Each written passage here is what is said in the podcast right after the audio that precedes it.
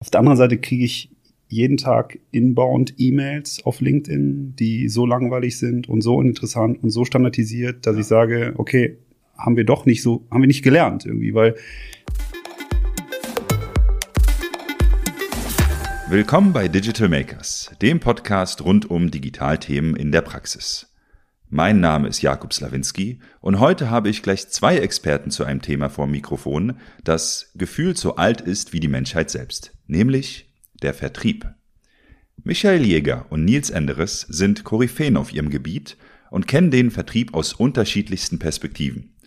So sprechen wir zum Beispiel über den sich verändernden Ruf und die Rollen von Vertriebsmitarbeitenden.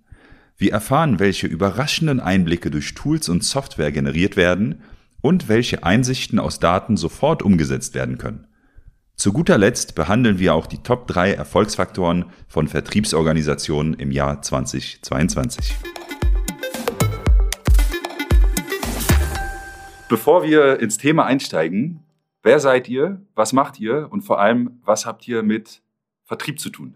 Michael, wir sind hier in deinem Büro, deswegen hast du mal das Vorzugsrecht. Erstmal vielen Dank äh, für die schöne Anmoderation. Freut mich mit euch heute hier diskutieren zu dürfen.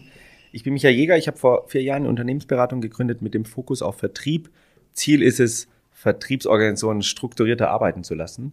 Wir wollen mehr oder weniger jede Frage, die innerhalb einer Vertriebsorganisation aufkommt, nicht nur beantworten, sondern auch hands-on lösen können ähm, haben vier Geschäftsbereiche des Consultings, Systemimplementation, Sales Training, Sales Recruiting ähm, und unterstützen Startups und vor allem Scale-Ups ähm, nachhaltig richtig zu skalieren. Ähm, mein Background Business, habe zwei Firmen gegründet davor mit Venture Capital, ähm, immer Sales und Operations sozusagen geleitet und hatte damals, als ich gegründet habe, gab es noch nicht so viel Geld auf dem Markt und ich musste mit relativ wenig Geld immer stark wachsen und habe immer einen sehr großen Fokus auf Prozesse gelegt, mhm. damit ich ein bisschen mehr verstehe, was passiert, ähm, weil man ja, wenn man Gründer ist, immer nicht so viel Zeit hat. Und das hat immer sehr gut funktioniert in irgendeiner Weise. Und ähm, nachdem ich dann wieder gründen wollte, hatte ich mir überlegt, was, was für ein Problem kann ich lösen. Und ich hatte sehr stark am Markt verstanden, ein Riesenproblem ist, dass die Firmen sich nicht mit ihren Prozessen im Unternehmen beschäftigen. Und ich kann ihnen da helfen. Und dann haben wir das gemacht. Wir sitzen in Berlin, Remote First beraten, Beratung, ähm, haben 45 Mitarbeiter ähm, und bespielen den Dachmarkt. Hervorragend. Ich bin gespannt, was wir von dir für ja, Insights aus erster Hand und natürlich vielleicht auch, äh, ob anonymisierte oder echte Kundenprobleme und Kundenlösungen äh, von dir mitbekommen. Nils. Ja, mein Name ist Nils. Äh, ich habe noch keine Firma gegründet. Ja, das kann ich jetzt nicht behaupten. Äh, bin aber seit jetzt gut äh, 14 Jahren im, im, im Vertrieb, im, in Sales-Organisationen unterwegs gewesen, äh, eher im äh, klassischen Corporate im klassischen Corporate-Umfeld, jetzt seit gut anderthalb Jahren äh, in der Startup-Welt äh, bei Everphone, ähm, verantworte das Großkundengeschäft dort. Äh, Neudeutsch äh, ist mein Titel Senior Vice President Enterprise Sales.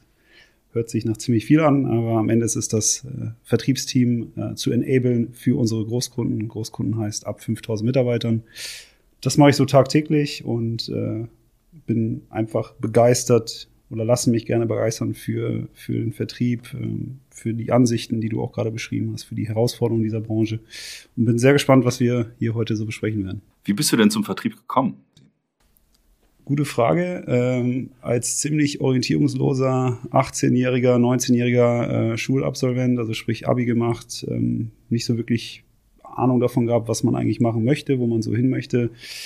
Wenig Bewusstsein für die eigenen Stärken, äh, hatte dann Gott sei Dank äh, ein, ein, Elternhaus oder mein Vater explizit, der mich äh, da sehr unterstützt hat und mir so ein bisschen die Vision aufgezeigt hat, wo die Richtung hingehen kann. Also mein Vater selbst hatte auch äh, mehrere Versicherungsagenturen, also schon vertriebsnah immer gearbeitet und auch mitbekommen, also auch was so Arbeitszeiten angeht, ja, wenn man im Vertrieb tätig ist. Äh, und der hat mir dann nahegelegt, mich doch in die Richtung duales Studium zu orientieren und da auch mit dem Aspekt vielleicht dort in den Vertrieb gehen zu können. Und das habe ich dann auch gemacht. Äh, bin klassisch gescheitert bei McKinsey, Schwarz Pharma, also Unternehmen, die zu dem Zeitpunkt noch eher auf den NC geachtet haben. Also mein Abi war jetzt nicht hervorragend, ja und äh, O-Ton äh, einer Mercedes-Benz damals ab 1,2 brauchst du dich hier eigentlich gar nicht mehr bewerben fürs duale Studium. von, von daher äh, bin ich dann äh, bei GE Capital gelandet. Ähm, General Electric, den kennt man den Konzern, damals noch größter Mischkonzern der Welt äh, in der Finanzsparte und habe da mein duales Studium absolviert mit dem mit der Ausrichtung, ich sag jetzt mal Vertrieb. Ich kenne den Vertrieb jetzt erst seit zehn Jahren und ich muss sagen, es hat sich eine Menge geändert. Viele Menschen haben natürlich immer noch dieses alte Bild des, äh, ja, wie nennt man das, Vertriebsmitarbeiters, der quasi vor deine Haustür kommt und dir einen Staubsauger verkaufen will. Ja? Äh, und denken, alle Vertriebler in allen Unternehmen äh, sind immer noch, sind immer so und verkörpern im Endeffekt diesen Typus. Das ist ja gar nicht so.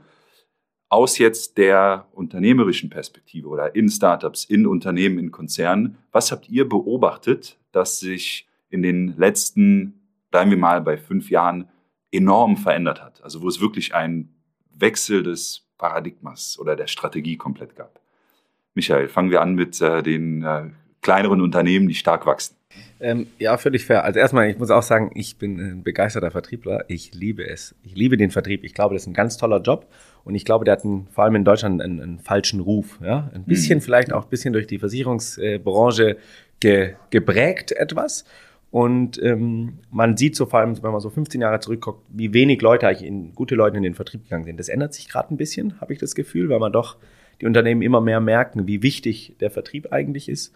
Und ich glaube, mit dem Fokus, und das ist, was ich sehr stark sehe in den letzten Jahren, äh, mit einem größeren Fokus auf eine Struktur, auf Prozesse, auf ein bisschen aufgeräumteres Arbeiten, was dann sozusagen mehr Objektivität, also mehr Transparenz ermöglicht und damit auch ein faireres Umfeld zwischen Mitarbeitenden und Vorgesetzten, sehen wir, dass dieser, oder sehe ich, dass dieser Bereich wieder attraktiver wird und auch, sagen wir mal, dieses Top-Talent mehr da reinkommt. Ähm, und äh, daran sehen wir natürlich in der, klar, in der Tech-Szene sowieso, wird viel mehr sich mehr und mehr drauf fokussiert, immer noch zu wenig, deshalb gibt es uns ja auch in irgendeiner Weise. Aber ähm, ich glaube, das ist, das sieht man schon ein bisschen und ich glaube, das würde ich auch, oder sagen wir mal so, das ist etwas, was wir auch versuchen ähm, zu fördern, dass es, dass dieser Beruf wieder mehr das Ansehen mhm. bekommt, dass er, dass, dass er haben sollte. Nils, aus deiner Sicht, also was, was für Veränderungen hast du in den letzten fünf Jahren, über die du berichten ist, kannst? Äh, ich glaube, das ist eine Frage oder ist mal meine Antwort, die, da können wir jetzt gefühlt eine Stunde drüber nachdenken, weil ja. die, weil die, also ich habe da so eine diverse Einstellung. Auf der einen Seite finde ich es, wie genau wie du sagst, es ist attraktiver geworden. Ähm, das Schubladendenken ist etwas weniger geworden. Also du bist eben nicht mehr dieser klassische Hardcore-Vertriebler, der vor deiner Tür steht und dir etwas verkaufen will. Äh, auf der anderen Seite kriege ich jeden Tag inbound E-Mails auf LinkedIn, die so langweilig sind und so interessant und so standardisiert, dass ja. ich sage, okay, haben wir doch nicht so, haben wir nicht gelernt irgendwie, weil ich werde per se nicht abgeholt, weil ich das Gefühl habe, es ist alles standardisiert ähm, und ich bin einer von, von 6000 Adressaten, die diese E-Mail bekommt und das funktioniert einfach nicht. So. Also das, das wirst du auch sein in dem Fall, wenn du das Gefühl hast. Wahrscheinlich. Einer Abs absolut, ja. Ich bin einer von 6, 7, ja. 8000, was auch immer. Ich bin auf jeden Fall nicht abgeholt. So. Und das ist für mich so der Punkt, was hat sich verändert? Zumindestens ist es das, was ich auch an meine Kolleginnen und Kollegen so weitergeben möchte, dass eigentlich keiner mehr diesen, diesen klassischen Verkäufer haben möchte und auch braucht. Ja, vielmehr geht es eigentlich darum, dass du dein Gegenüber verstehst, dass du zuhörst, dass du Fragen stellst, dass du dich differenzierst genau von diesem generalistischen Approach, den wir tagtäglich bekommen. Das ist das meiner Meinung nach, was, was einen guten, nennen wir es mal, Vertriebler ausmacht, äh, anders zu sein. Ja, und ich glaube, das haben auch immer mehr Leute verstanden, zumindestens in dem Umfeld, in dem ich mich bewege. Ähm, ich glaube, diese Vision, die vor einigen Jahren mal aufgekommen ist, über LinkedIn, über Inbounds, etc., die Kunden zu gewinnen, die man gerne hätte, erachte ich als nicht realistisch. Meine persönliche Meinung dazu, sondern es ist nach wie vor der Unterschied, den du als Mensch machst, die Art und Weise, wie du mit deinem Gegenüber sprichst, welche Fragen du stellst, wie du zuhörst, wie du ihn abholst, ob du eine Person bist, dem dein Gegenüber vertraut, dass du das Problem lösen kannst, was er vielleicht hat. Das so meine Definition von von dem Vertrieb und die hat eben nichts damit zu tun, mit dem Typen, der bei dir klingelt und der dir ein Produkt verkaufen will. Hm. Das resoniert äh, auch mit dem, was ich als äh, mehr oder weniger aktiver Vertriebler erlebe. Es gibt so eine ganz klare Entwicklung von der Vertriebsperson, die jetzt mit einem Angebot vor deine Haustür kommt und sagt, so, hier ist Produkt A, ich habe auch noch vielleicht Produkt B im Portfolio, friss oder stirb, sondern es gibt so eine Entwicklung vom Vertriebler weg hin zum ja, nenn es Berater, nenn es Consultant, nenn es nicht so, nicht so starken Vertriebler im Endeffekt, sondern Problemlöser vielleicht so gesehen, ja, vom Paradigma. Und natürlich äh, extrem stark ist die ja, Durchprozessualisierung von Vertriebsaktivitäten mit Hilfe von CRMs, finde ich. Weil während man gefühlt vor zehn Jahren noch mit einem Blog einigermaßen da gesessen hat und äh, seine 20 Targets hatte, gibt es heute, und Michael, da kannst du bestimmt was zu erzählen, äh, gibt es heute extrem durchdetaillierte Prozesse, wann ist was äh, zu welchem Zeitpunkt zu tun, um den Kunden idealerweise abzuholen. Äh, kannst du dazu was erzählen? Ähm, absolut. Also kurz darauf einzugehen. Ich glaube auch, das Wichtigste im Vertrieb ist Vertrauen am Ende. Ähm, wie schaffe ich es, Vertrauen aufzubauen mit meinem Gegenüber? Weil wenn er, er oder sie mir vertraut, wird sie von mir kaufen. Ja, weil dann kann ich die Fragen beantworten, die die Person hat und kann damit den Prozess guiden. Und das liegt daran, weil ich meine, Menschen kaufen immer noch von Menschen. Ja, das ist nicht so, dass Menschen kaufen äh, emotional. Ne? Also absolut. Egal und auch egal eigentlich welche Größenordnung. Ne? Das, die kaufen emotional. Und ich glaube sehr daran, dass ähm, je mehr ich weiß, desto besser kann ich meinem Gegenüber begegnen. Ja? Und je besser ich strukturiert bin, das heißt, je besser ich mich auf meinen ähm, Kunden vorbereiten kann, desto besser kann ich wieder auf Augenhöhe mit meinem Kunden reden. Und dafür gehören Prozesse dazu. Ja, dafür ist es nicht eine, viele sehen dann so, wir, wir nennen das Digital Sales. Für mich ist Digital Sales, ich habe Systeme, um den Mitarbeitenden richtig zu befähigen, seinen Job zu machen. Nicht um ihn oder sie zu ersetzen, sondern um ihn, dass er, dass er den Job besser macht. Und das muss ich auf der einen Seite prozessieren, weil das kann ich strukturieren. Wie habe ich eine Datenerhebung? Vielleicht, wie kann ich das anreichern mit spannenden Systemen, die mir mehr Insights geben, weil es extrem viel Wissen out there ist, wo wir gar nicht so aktiv nachgucken. Und wie kann ich dann das Kundenverhalten in einigermaßen auch mit, mit, mit prozessieren oder zumindest einholen, um es dann mir zugänglich zu machen, dass ich darauf ähm, Verständnis entwickle und dann mein Verhalten gegenüber dem Kunden anpasse. Mhm. Und diese Möglichkeiten haben wir heute enorm. Ähm, gehört ein bisschen dazu, sich damit zu beschäftigen. Aber ich kann so viel Wissen über meinen Kunden erlangen, so dass ich zur richtigen Zeit meinen Kunden mit den richtigen Fragen so das Interesse wecke, um es, ähm, um, um ihn dann, um ihn dann sozusagen diese Frage zu lösen oder dieses Interesse zu bedienen. Und das ist super spannend. Hier sitzen jetzt gefühlt äh, drei Vertriebler am Tisch, deswegen vielleicht für die Zuhörenden, die nicht aus dem Vertrieb kommen. Was kannst du ein ganz konkretes Beispiel in der Praxis geben? Was heißt denn äh, gute Insights zum genau richtigen Zeitpunkt und mit welchem System oder ich, nehmen wir mal an, ich bin ein Vertriebler, der quasi mhm. vor seinem Notebook sitzt, ob auf äh, Bali oder in Mexiko. Was kriege ich zu sehen und äh, welchen Vorteil gibt es mir gegenüber meinem Kunden zu agieren? Also was kann ich tun?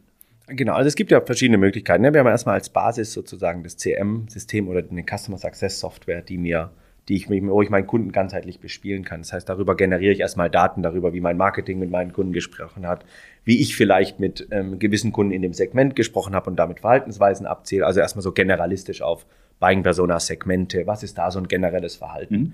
Und da kann ich schon sehr schnell sehr viel rauslesen. Ne? Wie mache ich Follow-up-Prozesse, weil kleinere Segmente eher relativ schnell nach dem Angebot kaufen, Enterprise-Segmente eher nochmal längere Business Validation brauche, ich muss andere Leute abholen und so kann ich mich damit da schon optimieren. Aber dann gibt es Tools, die geben mir auf der einen Seite Insights, wie der Stand dieses Unternehmens ist, was für eine Software die gekauft haben, wann sie die das letzte Mal gekauft haben, was dazu geführt hat, dass sie so eine Art Software gekauft haben. Zum Beispiel gibt es ein Tool, das kann korrelieren, wann ein CDO eingestellt wurde und eine gewisse Software innerhalb von sechs Monaten gekauft wird für ein, für ein Segment, also sagen wir mal, keine Ahnung, so eine Mitarbeiter bis 1000, äh, bis 1000 Mitarbeiter in deren der Branche. Also weiß ich schon mal, okay, das Tool gibt mir Insights und sagt, in diesen zehn Unternehmen wurde vor innerhalb der letzten sechs Monate ein CDO eingestellt. Ruft da mal an, weil die haben das Tool nicht, weil das Tool weiß, ob die welche Tools die haben, weil das, das, das können die rauslesen. Also das heißt, auf das Segment kann ich Sachen bilden.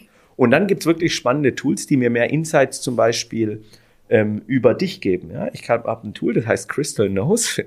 Ich mache dich auf, drücke auf den, so einen, so einen Chrome-Extension und es kommt dann an der Seite und das sagt mir genau, wie ich mit dir zu reden habe. Das heißt, was du für ein Typ Mensch bist anhand deines Profils und deines Content, was du auf LinkedIn postest. Und es sagt, guck mal, das ist ein Pitbull, mit dem musst du ein bisschen schneller reden. Der mag ähm, hier die Sachen ein bisschen detaillierter erklärt oder der mag erstmal sehr viel Smalltalk. Und es gibt mir wirklich konkret Punkte. Ich habe es an mir selber ausprobiert, ich habe es an meiner Partnerin ausprobiert und an meinen Mitarbeitern. Und? und die sagen immer so, okay, krass, woher wissen die das? Und es ist wirklich verrückt. Und es sind einfache Dinge, die uns befähigen, besser mit unseren Kunden zu sprechen. Ja, man darf natürlich nicht vergessen, da sind so viele Tools, dass man nicht overloaded werden dürfen. Aber es gibt unglaublich viel, wo ich als Vertriebler auch alleine, ohne dass meine Firma das kaufen muss, weil das ist einfach ein Widget, was ähm, ja viele machen ja, holen dann so SDAs, catern eigentlich an SDAs, die sich das selber kaufen, erstmal cost-free, die erzählen das dann dem Head of Sales und der kauft es dann fürs Unternehmen. SDRs, das ähm, sind äh, Sales, Sales Development Representatives, also Mitarbeitenden, die sich um die Qualifizierung, die initiale Qualifizierung des Kunden kümmern. Ähm, und das echt, echt spannende, spannende Sachen, die, mit denen man sich beschäftigen kann. Also, ja. also Nils, dein Blick und auch meiner gerade, der war so ein ich, bisschen zwischen. Ich, ich schreibe gerade mit. Richtig, also das war zwischen Bewunderung, aber auch gleichzeitig äh, Verängstigung von so einem Tool, weil ich meine, klar, die Daten sind öffentlich. Wir alle hinter, also das klingt so, wir alle hinterlassen Spuren. Äh, das tun wir ja ganz bewusst. Also wir posten auf LinkedIn, wir äh, kommentieren auf Instagram. Was sind das für Posts? Sind es eher Tiere, die wir kommentieren oder eher also. Nachrichten, die wir kommentieren? Natürlich lassen sich daraus äh, Profile erstellen. Ist natürlich äh, so eine Sache. Manche, manche Menschen sehen das bestimmt kritisch. Aber du hast was Interessantes gesagt. Äh, du hast Vertrauen erwähnt, du hast das Menschliche dem gegenüber erwähnt. Nils, äh, für dich aus der, aus der Welt, aus der du kommst, ich kann mir vorstellen, du warst schon mit dem einen oder anderen äh, CEO golfen oder hast natürlich das eine oder andere äh, Dinner auch veranstaltet.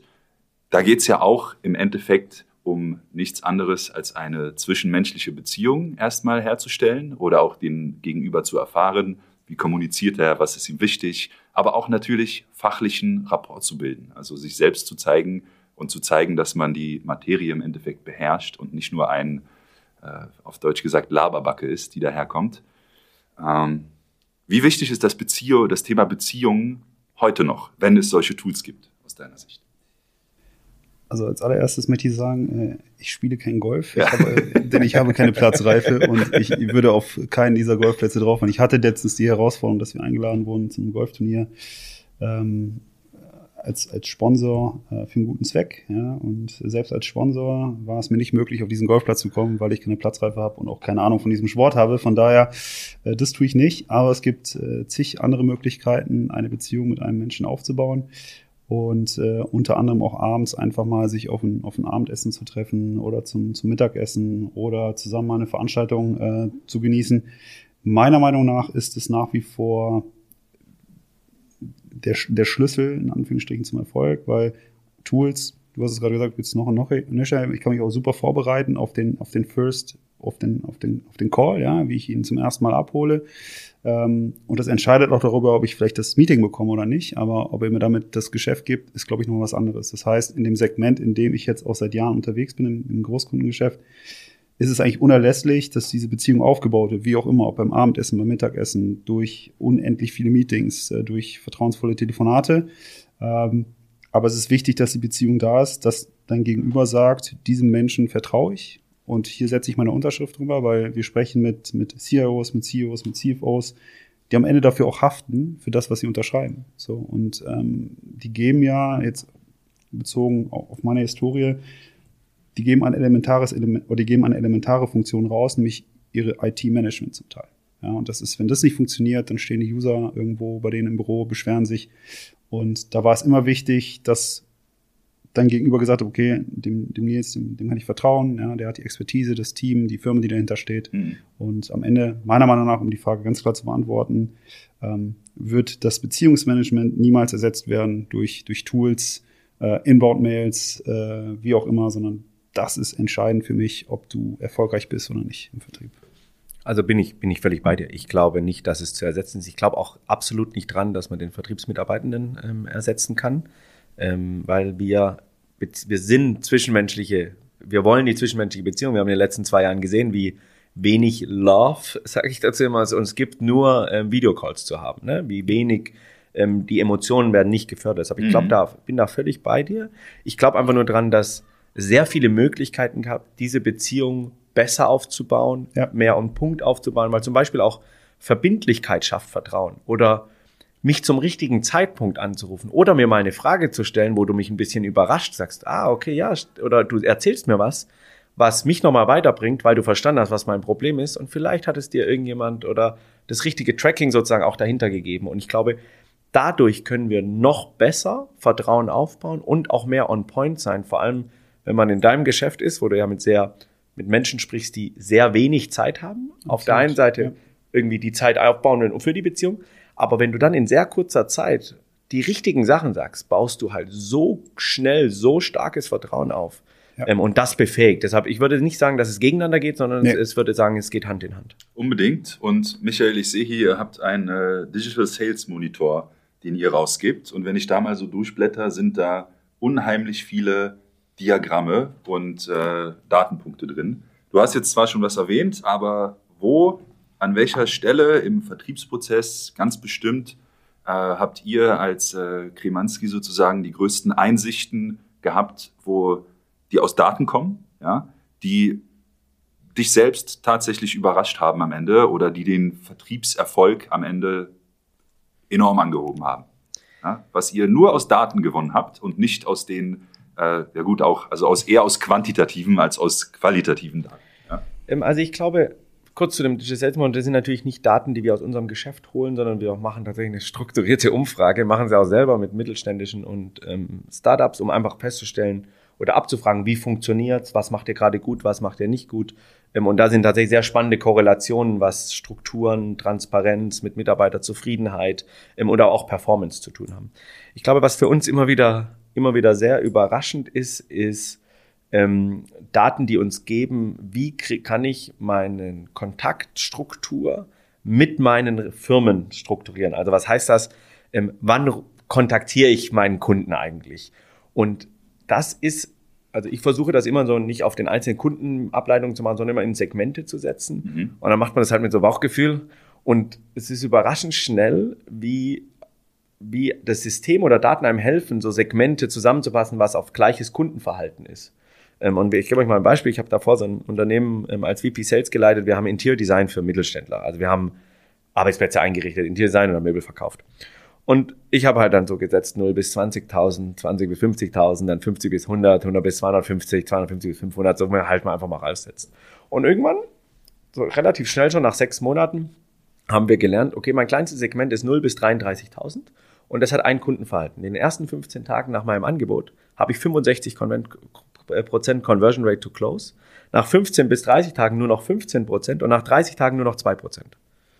Und gegenüber meinem Segment 250 bis 500.000 in den ersten 30 Tagen 0 Prozent Conversion. Mhm. Also habe ich ein sehr, ich hatte ein sehr kleines ähm, Sales-Team mit drei Sales-Leuten. Wir haben ordentlich Umsatz gemacht, so 8,5 Millionen Euro Umsatz. Und dann habe ich ähm, meine Follow-up-Prozesse sozusagen einfach nur angepasst, wurde dadurch viel effizienter, aber die Kunden waren richtig abgeholt, weil ich sie zum richtigen Zeitpunkt, in der Zeit, wo sie sich beschäftigen, ähm, angerufen habe. Und dann waren die eigentlich zufriedener, weil ich sie nicht den, mit dem großen Segment 15 Mal versucht habe anzurufen oder fünfmal oder dreimal noch eine E-Mail geschrieben mhm. habe und der eigentlich nur genervt ist von mir, weil ich ihn, sondern ich konnte dann sagen, okay, der hat das Kundenverhalten und ich kann dann meine Aktivitäten verbessern.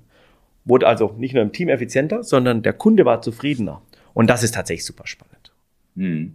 Das ist tatsächlich wirklich interessant, weil, wie gesagt, es, wir alle sind Menschen und es hilft tatsächlich zur richtigen Zeit angesprochen zu werden und nicht einfach gefühlt täglich mit derselben Frage, na, wie sieht's denn nun aus? Ne? Wo bist du? Hast du dich entschieden? Genau. Hast du noch offene Fragen? Ja? Das, äh Diese Follow-up-E-Mails, niemand will sie bekommen. Ne? Niemand. Nee, das ist einfach nur so. Auch so, ich habe dir gestern eine E-Mail geschrieben. Hast du sie gesehen? Ah, wenn du jetzt meine Aufmerksamkeit nutze, doch wenigstens richtig. ja, absolut. Äh, wann fängst du an, die Leute zu nerven und wann ist, äh, ist jemand auch froh darüber? Also ich hatte gestern noch die Situation, ähm, wo es an der Zeit war, eine E-Mail zu schreiben, die sehr strikt war, mit einer sehr strikten Aufforderung, jetzt zu handeln. Also ich bin auch ein großer Fan davon, ähm, dass du als Dienstleister in deinem du bist Dienstleister, ne? du, du, hast einen Kunden, du hast dich dementsprechend auch zu verhalten, ja, aber Augenhöhe ist immer ganz wichtig. Bin ich voll ähm, bei dir. Ähm, und vor allen Dingen auch einfordern zu dürfen, lieber Kunde, wenn wir jetzt das und das nicht von dir bekommen, dann macht die Zusammenarbeit für uns an dem Zeitpunkt einfach keinen Sinn mehr. Ja? Und genau das haben wir getan. Es gab eine, eine Frist bis, bis jetzt freitags zu reagieren. Andernfalls würden wir uns das Recht vorbehalten, die Zusammenarbeit ähm, nicht fortzusetzen. So, also da war es genau der richtige Zeitpunkt, diese E-Mail zu schreiben, weil wir haben keine Response bekommen, ja, ähm, und dann hat der Kunde sich entschuldigt und hatte stressige Zeiten. Das kann ja auch passieren, gerade im Großkundensegment bei Konzernen mit über 100.000 Mitarbeitern. Da muss man sich dann auch wieder einordnen, äh, wo stehe ich in der Priorität. Ja, und als Dienstleister ist das nicht immer der Fall. Trotzdem großer Fan davon. Augenhöhe, ja, ähm, weil Zusammenarbeit, Kooperation bedeutet einfach auch, dass beide Seiten die gleiche Absicht haben müssen. Und wenn das nur einseitig ist, nämlich auf Seiten des Dienstleisters, macht das keinen Sinn. So, mhm. deswegen kann so ein Follow-up durchaus mal Sinn machen. Was wir verhindern, ist aber diese automatisierte Inbound, hallo du, hast jetzt nicht mehr geantwortet. Ähm, ich würde sogar noch, also um auf deine Frage zurückzukommen, auf deine Initialfrage, ähm, ich würde es noch einen, einen Tick eher ansetzen, was mich total nervt oder Zeit kostet, ist die, die Research, die Lead Research. Ja? Ähm, da gibt es bestimmt Tools, die das können, ja, ähm, dem bedienen wir uns auch, aber trotzdem ist die, die Qualität des Leads meiner Meinung nach nicht ausreichend, um den ersten Cold Call zu setzen. Weil dann läufst du nämlich Gefahr, dass du nur äh, einen von zehn Mitarbeitern erreichst, ja, und der ist auch noch genervt, falscher Zeitpunkt und du weißt eigentlich gar nicht, was du so richtig machst. Und deswegen ist diese Lead Research für mich ein, ein Thema, wo ich mir mehr Automatisation wünschen würde, wo Daten sinnvoll wären, äh, wo Tools sinnvoll sind, äh, weil bis dato machen wir es wirklich, hier ist der Lead und dann gibt es jemanden, der reichert den an durch LinkedIn Research, durch das Sondieren der Homepage etc. Also wenn ihr da was habt, ich halt Kann ich dir tatsächlich ein Tool ähm, ähm, empfehlen. Die sind noch relativ am Anfang, aber machen das schon recht gut, auch für größere Unternehmen, heißen Sentinels. Und was die ganz spannend machen, also das, die lesen tatsächlich. Ich schreibe zwar, wieder mit an der Stelle. Die lesen tatsächlich das aus. Also die gehen einmal auf deine Kundendaten im Generellen und sagen, wer hat denn gekauft, was sind das für Segmente? Und geben dir dann schon mal Informationen, was sind denn andere Kunden, die in dem gleichen sind. Und die analysieren das Kaufverhalten, also was ist passiert, das er sich erzählt hat, vorher mit dem, mit dem CDO eingestellt und dieser Abhängigkeit. Und die geben dir tatsächlich dem, dem Vertriebler Talking Points für den Cold Call. Ne? Was ist der Zeitpunkt? Also finde ich sehr, sehr spannend. Ähm, das Unternehmen kann ich euch gerne mal auch vorstellen, äh, mit denen zu sprechen, weil die, die bauen da was wirklich super Spannendes, wo wir auch immer, wo wir auch mit zurückgreifen werden für unsere. Für also das Kunden. klingt tatsächlich, ich will nicht sagen zu gut, um wahr zu sein, aber bei der, es kommt ja auch häufig auf Datenqualität ein. Ja, ich meine, jeder, der schon mal irgendwo Daten eintragen musste, ob es jetzt ein Vertriebler ins CRM äh, oder ein, äh, sage ich mal, jeder andere Beruf irgendwie sein sein Fahrtenbuch, das hat, das will ja niemand so richtig pflegen. Ja? Deswegen, wenn das noch nicht digitalisiert ist, ja, klar, man kann Anrufe auch tracken und aufzeichnen und vielleicht Schlagworte daraus ziehen und daraus bestimmte Sachen holen. Thema Datenqualität was macht ihr oder was erlebt ihr? Was funktioniert da gut? Was muss man tun, um eben äh, gute Entscheidungen davon abzuleiten? Also Datenqualität ist nicht nur, man muss nicht nur manchmal pflegen, sondern Datenqualität ist tatsächlich sehr, sehr wichtig. Ne? Ähm, und ich glaube, was in der Hinsicht wichtig ist, es geht nicht darum, ein System aufzusetzen, was den Vertriebler gängelt, sehr anstrengend irgendetwas zu pflegen. Und deshalb ist sehr essentiell, dass dem Vertriebler, der tendenziell eine fauler Mensch ist, ähm, Daten zu pflegen, es so einfach wie möglich zu machen und wirklich nur das Relevanteste zu pflegen. Deshalb geht es zum Beispiel darum, wenn wir jetzt einen Enterprise und einen Longtail-Vertrieb haben, also an den Mittelstand, dass ich eigene Prozesse und eigene Datenerhebungsprozesse habe. Und am besten auch eigene Layouts, wo mhm. ich nur das sehe, was innerhalb dieser Phase relevant ist, so dass es die drei, vier Felder, die dann relevant sind, sozusagen pflege. Weil dann macht's der Vertriebler auch oder die Vertrieblerin und es wird ja einfach gemacht. Und dann kann ich auch damit was anfangen. Und wenn ich das halt nicht mache, dann wird es am Ende irgendwie genutzt, das CRM. Und dann schaue ich, ähm, gehe ich ins Reporting und dann wird's halt, wird's halt am Ende, wird's halt am Ende nicht so, kann ich damit wenig anfangen. Und deshalb die Datenerhebung ist meines Erachtens essentiell, von Anfang bis Ende. Und ich muss es so einfach wie möglich machen. Und was viele auch manchmal wieder vergessen in so einer Vertriebsleitung ist, oder wenn sie dann zu datengetrieben sind, dann wollen sie immer alles wissen. Und dann sehen wir KPIs, das sind ja Key Performance Indicator, also Key ist da vor allem der, der, der Teil und nicht nur Daten haben. Da fragen wir, was macht ihr denn mit den Daten? Ja, das ist sozusagen das andere Extrem. Aber die meisten sind eher in dem Extrem keine Daten, ja, oder ganz schlecht gepflegte Daten. Und ich glaube, da kann man schon sehr viel, sehr einfach regeln, also ohne dass es zu komplex wird. Ja, und da muss ich sagen, habe ich sehr, sehr häufig erlebt, dass Menschen, die die Prozesse denken, sich komplett aus der Realität des Vertrieblers oder der, dem, dem Job äh, gefühlt irgendwie entfernen, weil äh, nach jedem Telefonat irgendwie, ja, was waren die drei wichtigsten Themen, über die ihr gesprochen habt? Oder wer trägt, wer hat denn drei wichtige Themen nach jedem Telefonat? Und ich habe alles schon gesehen und ich werfe auch nicht den ersten Stein, weil ich bin der er wenn es zu viele Felder gibt, dann äh, bin ich genauso Mensch und sage, ich fülle nur die Pflichtfelder ein, ja, es geht um X, danke, tschüss, äh, und ich muss das nächste Telefonat führen oder zum nächsten Meeting. Das ist halt auch so. Kommen wir mal zum Abschluss. Äh, was machen Unternehmen, die sehr erfolgreich Vertrieb machen, denn besonders richtig? So ganz allgemein gestellt. Was erlebst du? Also wir haben schon gesprochen über, natürlich, zwischenmenschliche Beziehungen. Wir haben auch über Daten und die Bedeutung gesprochen. Wir haben über Prozesse gesprochen, am Ende natürlich auch über das Vertrauen, über die Problemlösungskompetenz äh, des Unternehmens.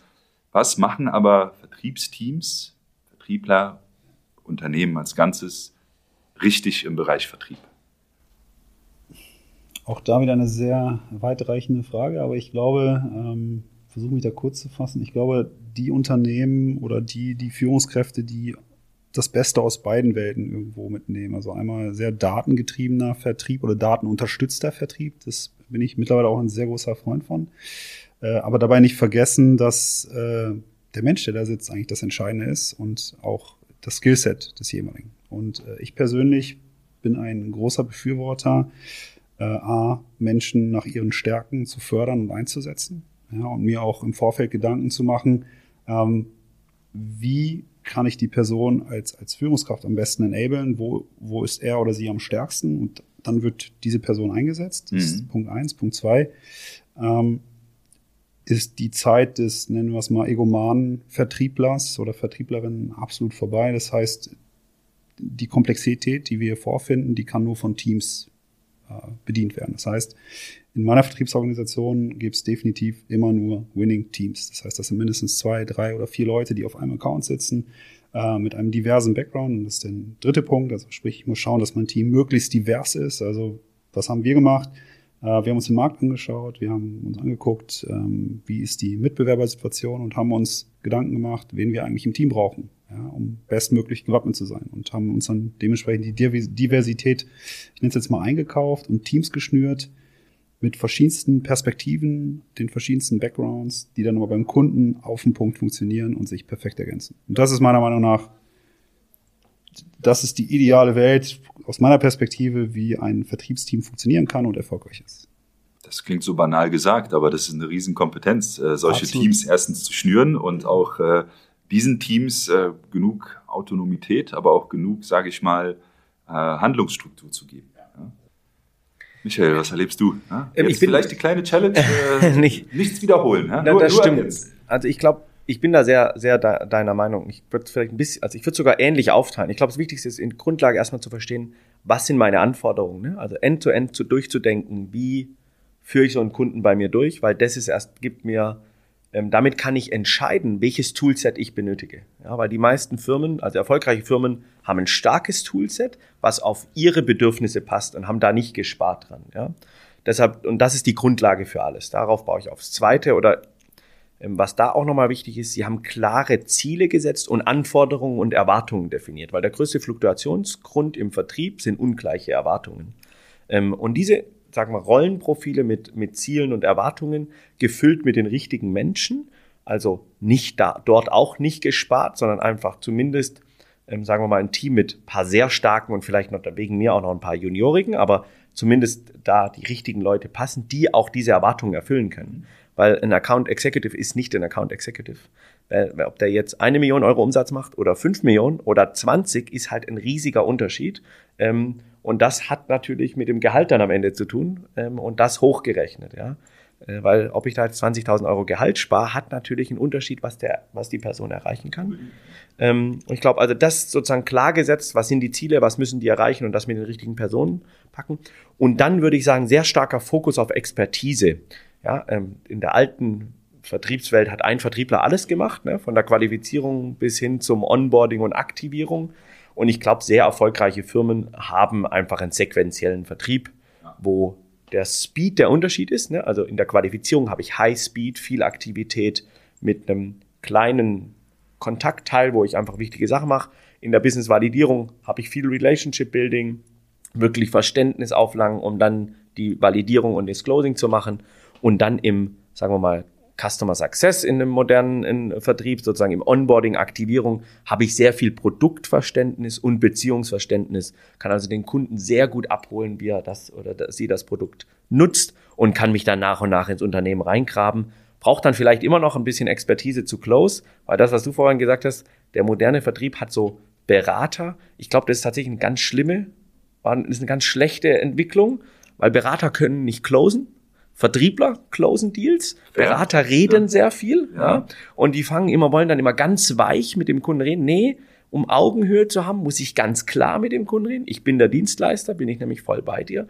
Und dann spreche ich mit dem Kunden, aber ich setze auch Erwartungen, sage, guck mal, ich investiere sehr gerne Zeit in dich. Ich beantworte jede Frage, ich helfe dir auch, aber ich bringe dir auch was, nicht nur du mir, mir was. Du hast gesagt, Spezialisierung, ja, erfahre ich als extrem wichtig. Ich habe aber auch oft erlebt, dass äh, während Prozesse innerhalb der einzelnen spezialisierten Rollen, also von Sales Development Representative, äh, dann quasi der ganze Vertriebsbereich, dann das Onboarding und dann Customer Success, während die vielleicht sehr, sehr ausdefiniert sind, gibt es so gefühlte Sollbruchstellen bei der Übergabe. Ja? Wo hört wessen Verantwortung auf? Und dann ist das so, hm, ja, nee, das macht doch jetzt schon äh, das Onboarding-Team. Ah, dann sagt das Onboarding-Team, nein, hier haben die Vertriebler aber nicht geliefert. Also das finde ich die Übergabe oder die Transition, den Übergang zwischen den einzelnen Rollen, der, wenn Unternehmen das gut hinkriegen, das fühlt sich dann für den Kunden auch sehr, sehr gut an. Absolut, diese Abgrenzung ist essentiell. Also es ist ja das End-to-End-Denken und dann die Abgrenzung, die Handovers richtig klar strukturieren, also generell, aber auch systemseitig. Das ist der Key. Ich glaube, ne? da sind auch Tools wieder federführend. Also wenn du eine Plattform hast, über die alle kommunizieren können, dann hast du dieses Problem deutlich weniger als Absolut. wenn dieser Handover irgendwie telefonisch im Slack ja, oder ja. sonst wo erfolgt. Deswegen auch da, also ich sehe es ähnlich, äh, wie, also weil du hast gerade was gesagt, das finde ich ganz interessant. Bei uns ist es so, um das abzuschließen, Jakob, sorry, äh, wir überschreiten hier. Komm rein. Aber ähm, ich habe schon die Anforderung an, an, an meinen Vertrieb zu sagen, okay, du bist in der Lage, den Kunden vollumfänglich zu verstehen. Du musst nicht der SDA sein, du musst nicht der Cold Caller sein, du musst nicht der Research Guy sein, aber du bist bitte von A bis Z dabei, denn du bist derjenige, welche, der das Vertrauen aufgebaut hat, der alle Needs kennt. Und der Kunde in unserem Segment erwartet auch, ähm, dass du nach dem Signing da bist, ja, weil was er nicht machen wird, ist es in eine Hotline anrufen oder in den Customer Success Manager, sondern der ruft dich als Vertriebler an oder als Account Executive und sagt, hey, Nils, du hast mir hier was verkauft und jetzt funktioniert es nicht. So, und meine Erwartungshaltung, die hört natürlich irgendwann auf. Irgendwann ist es der Bestandskunde, irgendwann ist es Customer Success, die die Incidents behandelt, aber du als Account Executive bist, bist Vertrauens, also bist Trusted Advisor für deinen Kunden und das ist die Verantwortung, die du tragen musst, auch nach ja. dem Signing. Ja? Ähm, trotzdem bedarf es einem sehr guten äh, CSM, es bedarf sehr guten Tools. Ja? In der Übergabe ist ein mega valider Punkt. Ähm, aber ich glaube, äh, diese Aufgabe ist so vielfältig und diese, dieses Segment ist so vielfältig. Es kommt auch aufs Produkt ein bisschen an. Völlig fair. Ja. ja, ja. Ähm, aber ich glaube, wenn wir das jetzt anfangen, Jakob, dann springen wir die, die nächsten drei Stunden. Vielfältig ist ein äh, schönes Schlusswort. Also vielen Dank erstmal an euch beide für eure Einsichten aus euren Bereichen. Ich meine, worüber haben wir gesprochen? Über einen sehr vielfältigen Bereich von äh, zwischenmenschlichen Beziehungen, Vertrauen, Problemlösungskompetenz, äh, Dateninsights, Tools, die mir so DSGVO-seitig so ein bisschen shady wirken, aber wo wahrscheinlich alles in Ordnung ist. Ja, also auch das. Ordnung, ich meine, äh, es, gibt unfair, es gibt unfaire Wettbewerbsvorteile, die man nur kennen muss.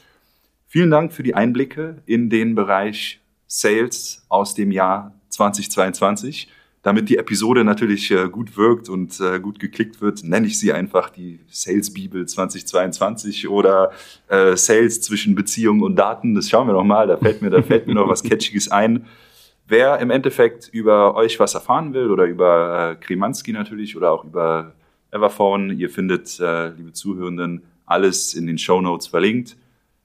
Ich sage danke fürs Zuhören, danke nochmal für die Einsichten und wir hören uns in unbestimmter Zeit wieder, denn die Gründung eines Unternehmens erfordert auch viel Zeit und viel Vertrieb und viel Marketing. Wir sind schon bald wieder da. Vielen Dank. Vielen Dank für die Einladung. Danke dir.